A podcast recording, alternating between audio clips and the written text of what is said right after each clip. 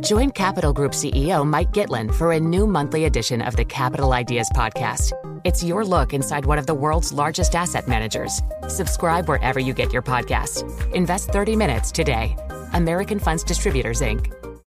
Collaborate for a greener future at the Bloomberg Green Festival, a groundbreaking celebration of the thinkers, doers, and innovators leading the way. From design and culture to technology, science, and entertainment. Hear from inspirational speakers and immerse yourself in climate solutions. July 10th through 13th in Seattle. Title sponsor Amazon. Official airline Alaska Airlines. Get 20% off using promo code Radio20 at BloombergLive.com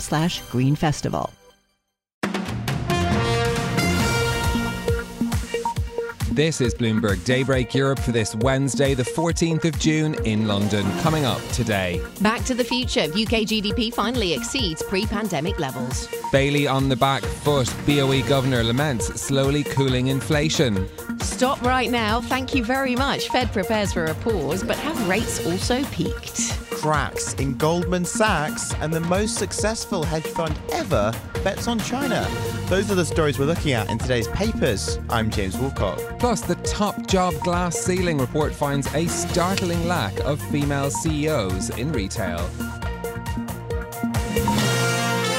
That's all straight ahead on Bloomberg Daybreak Europe. The business news you need to start your day in just one 15 minute podcast on Apple, Spotify, the Bloomberg Business app, and everywhere you get your podcasts. Good morning from London. I'm Stephen Carroll. And I'm Anna Edwards. You're listening to Daybreak Europe. Now, let's get to our top stories. The UK has finally joined other G7 economies in regaining the GDP lost during the pandemic. Output rose by 0.2% in March, leaving the economy 0.3% bigger than pre pandemic levels. Our UK correspondent Lizzie Burden broke down the numbers for us. It's up from a 0.3% contraction in the previous month, and it's driven by services. They grew 0.3% after a 0.5% fall in March. And they had, of course, been hit hard by the wettest March in England and Wales for over 40 years in that last reading, and the strikes holding back services output too. Lizzie Burden also points out that the latest Bloomberg survey has Britain on course for growth of just 0.2% this year. That would put the country close to the bottom of the pile of G7 economies. The UK jobs market has so few available workers that employers are having to hoard labour. That's the stark assessment of Bank of England Governor Andrew Bailey, who made the comments after official data showed a surprise rise in wages and drop in unemployment. Here's what he told the Economic Affairs Committee. One of the things that firms pretty much universally say to me, and have been saying to me for a little while, is that they find it so hard to recruit labour in the current market that they are not going to release labour. There's, there's labour hoarding going on. Now, Bailey's comments come on the same day the Bank of England's chief economist Huw Pill said balance is needed between fighting inflation and damaging the economy. Traders now see a 50% chance the central bank will raise rates to 6% by February. Donald Trump has told supporters he had every right to keep the classified documents found at his Florida estate. The former US president appeared in court in Miami where he pleaded not guilty to 37 charges related to mishandling sensitive files. Speaking to supporters after the court appearance, Trump called the prosecution a sham.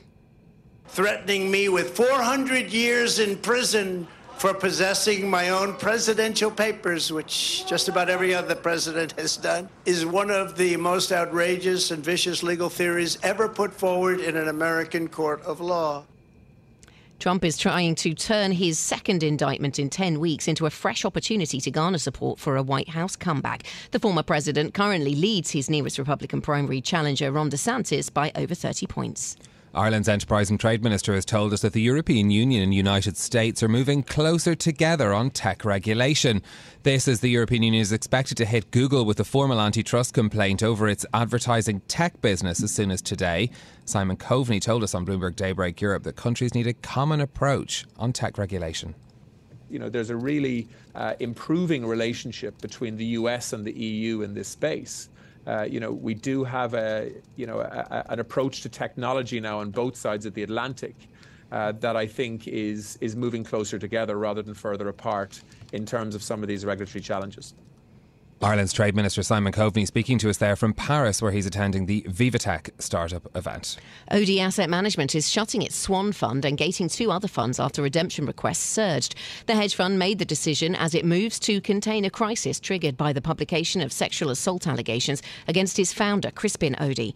He denies all the allegations against him. Odey Asset Management says it will redeem those who had invested in its Swan Fund by the 4th of September.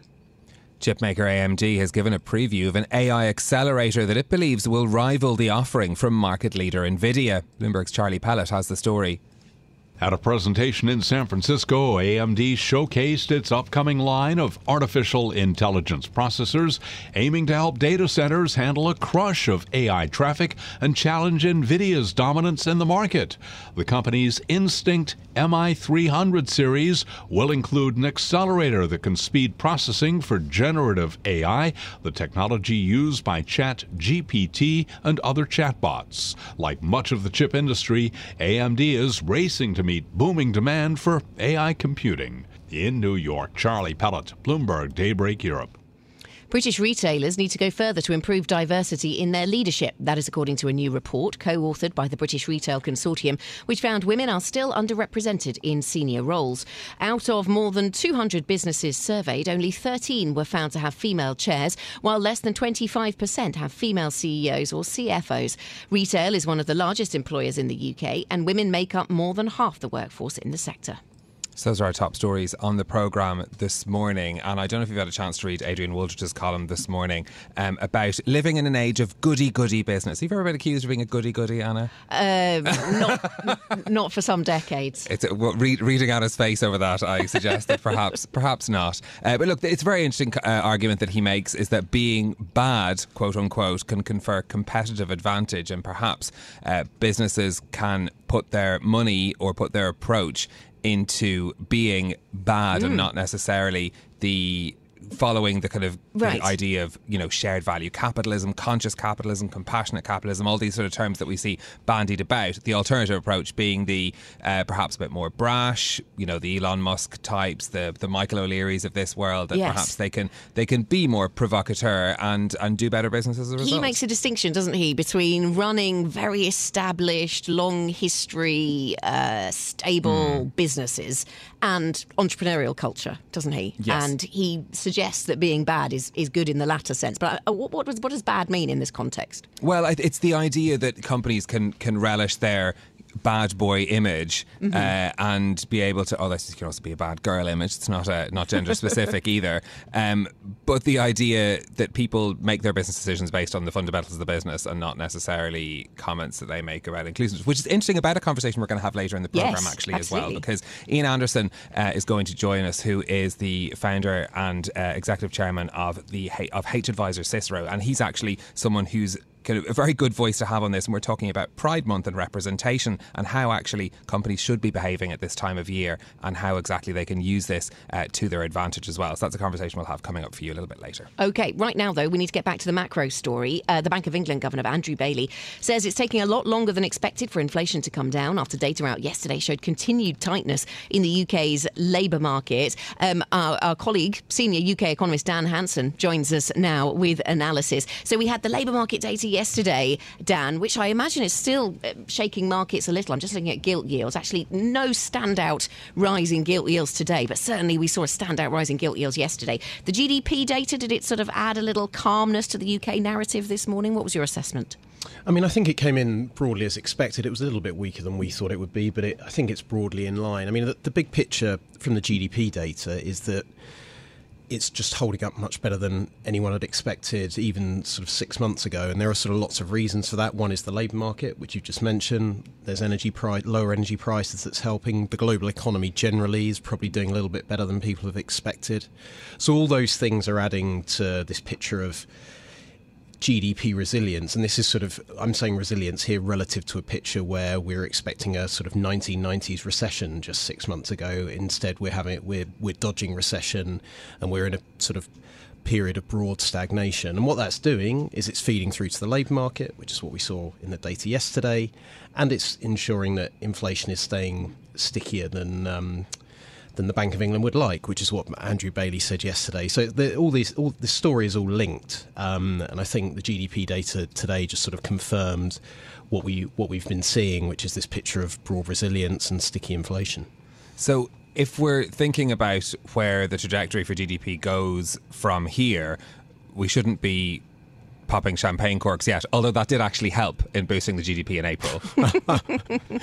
Even if it was apparently raining, I've forgotten. It's so hot right now. I can't remember rain.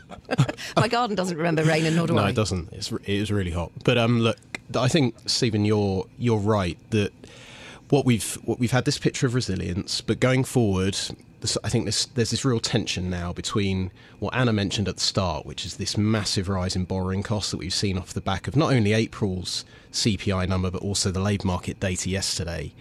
And this picture coming out from forecasters where there appears to be this narrative of the UK moving away from recession, but actually it feels to me that we're moving back towards it. And actually, not only that, it feels like that sort of level of weakness might be what's necessary if the Bank of England is going to have any hope of getting inflation back under control over a reasonable time frame. So I think, you know, picture of resilience now moving into the second half of the year there is a, there is this big risk hanging over the economy. Mm, so what is your expectation for how the Bank of England navigates this then Dan?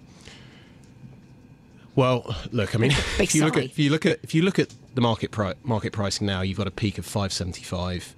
I think it's by December or potentially February of next year. We we've got a peak of five.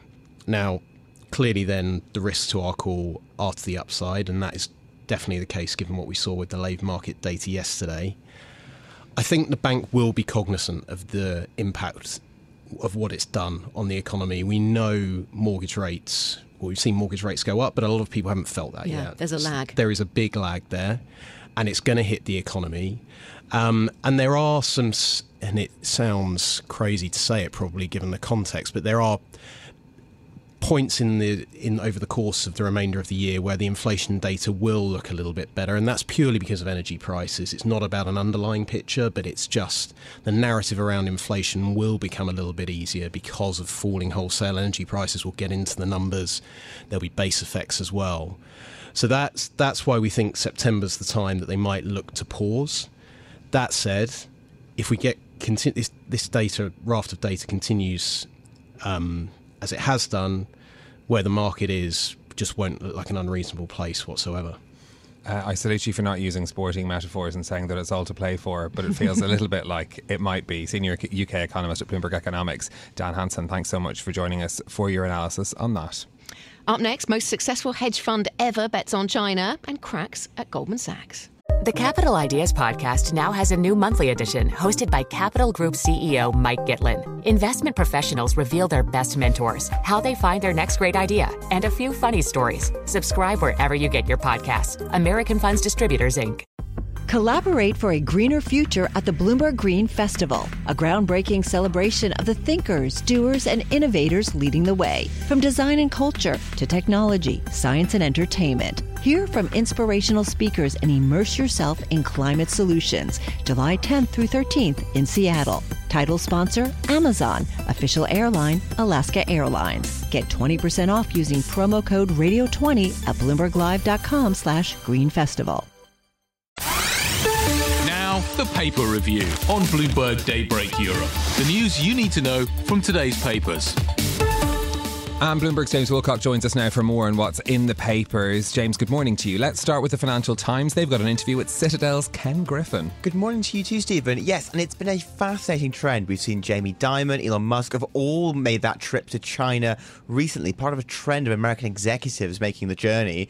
And now Ken Griffin is there, and the FT have interviewed the uh, sort of head of the $54 billion uh, asset manager. And uh, we call the most successful hedge fund ever. That was because of the $16 billion they made for investors last year after fees. Now, when he says that if China's growth were not to fulfill its promise, that would be a major speed bump to the US not having a recession, we should take it really seriously. But the flip side is he says that their in house economic view is that actually they are more optimistic than most people on China. They think China will accelerate beyond their for- the average forecasts because, as he puts it, the Politburo and Chinese sort of political class now have growth clearly on their priority list again. Okay, that's really interesting, isn't it? His interpretation of what we heard from China this week. Now, Goldman has a partner problem. This, according to the Wall Street Journal. What, what's the reporting there? Well, so they've got all the gossip, Anna. Um, they have found out that the former CEO, Lloyd Blankfein, recently held court and was complaining about the current CEO, David Solomon, who he says was spending too much time away from his day job, jetting around in Goldman's private planes and DJing at nightclubs and festivals. I mean, it's like Stephen here, all the all the private jets and DJing coming on. um, but there is a big, big nugget of truth buried inside of this, which is Solomon is the first CEO who didn't work at the bank when it was a private partnership. And the story of how Goldman in the 1800s was run majority by the partners, went public in the early sort of 2000s, and then looking at the ownership of the shares there. In 2000, a year after it went public, the partners had 62% of the shares. By the time Solomon took over in 2018, the partners owned 4%. And he has tried to revolutionize the way the bank runs as him as the CEO rather than various sort of fiefdoms. And that has led to discontent over things like when he then takes the bank into sort of more of a consumer direction and has had to row back on that, partners feel they can't have a conversation with him like before in the way that they would with, say, Blankfein. And so all this tension is playing out over things like, say, does he do all the DJing? Does he do these kind of small things? But the Wall Street Journal sort of put in this sort of big long read that actually it speaks to a wider decade long transition that's happened at the bank and the tensions around how it runs in the modern era.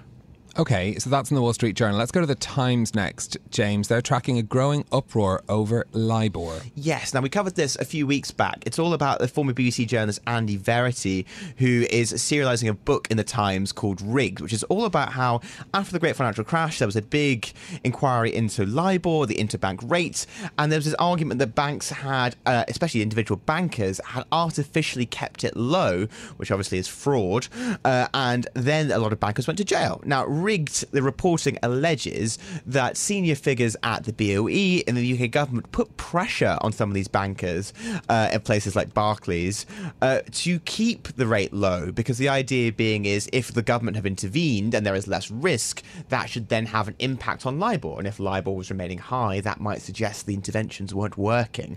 Now, the, t- the, latest story in this from the Times, with that all being said, is Lord Tyrie, who ran the inquiry in the Treasury Select Committee at the time, has written a joint letter with no one but David Davis, the former Brexit Secretary, and John McDonnell, the ex Shadow Chancellor, who are very different figures politically, all saying that they think that there was crucial evidence withheld from Parliament at the time over the alleged involvement and expressing concerns parliamentarians were misled over the inquiry. And so that adds a serious amount of weight to some of Verity's reporting, although obviously nothing is conclusive yet. And so they're arguing that this should be reopened and relooked at again, which is a again a fascinating story that we'll keep you updated on.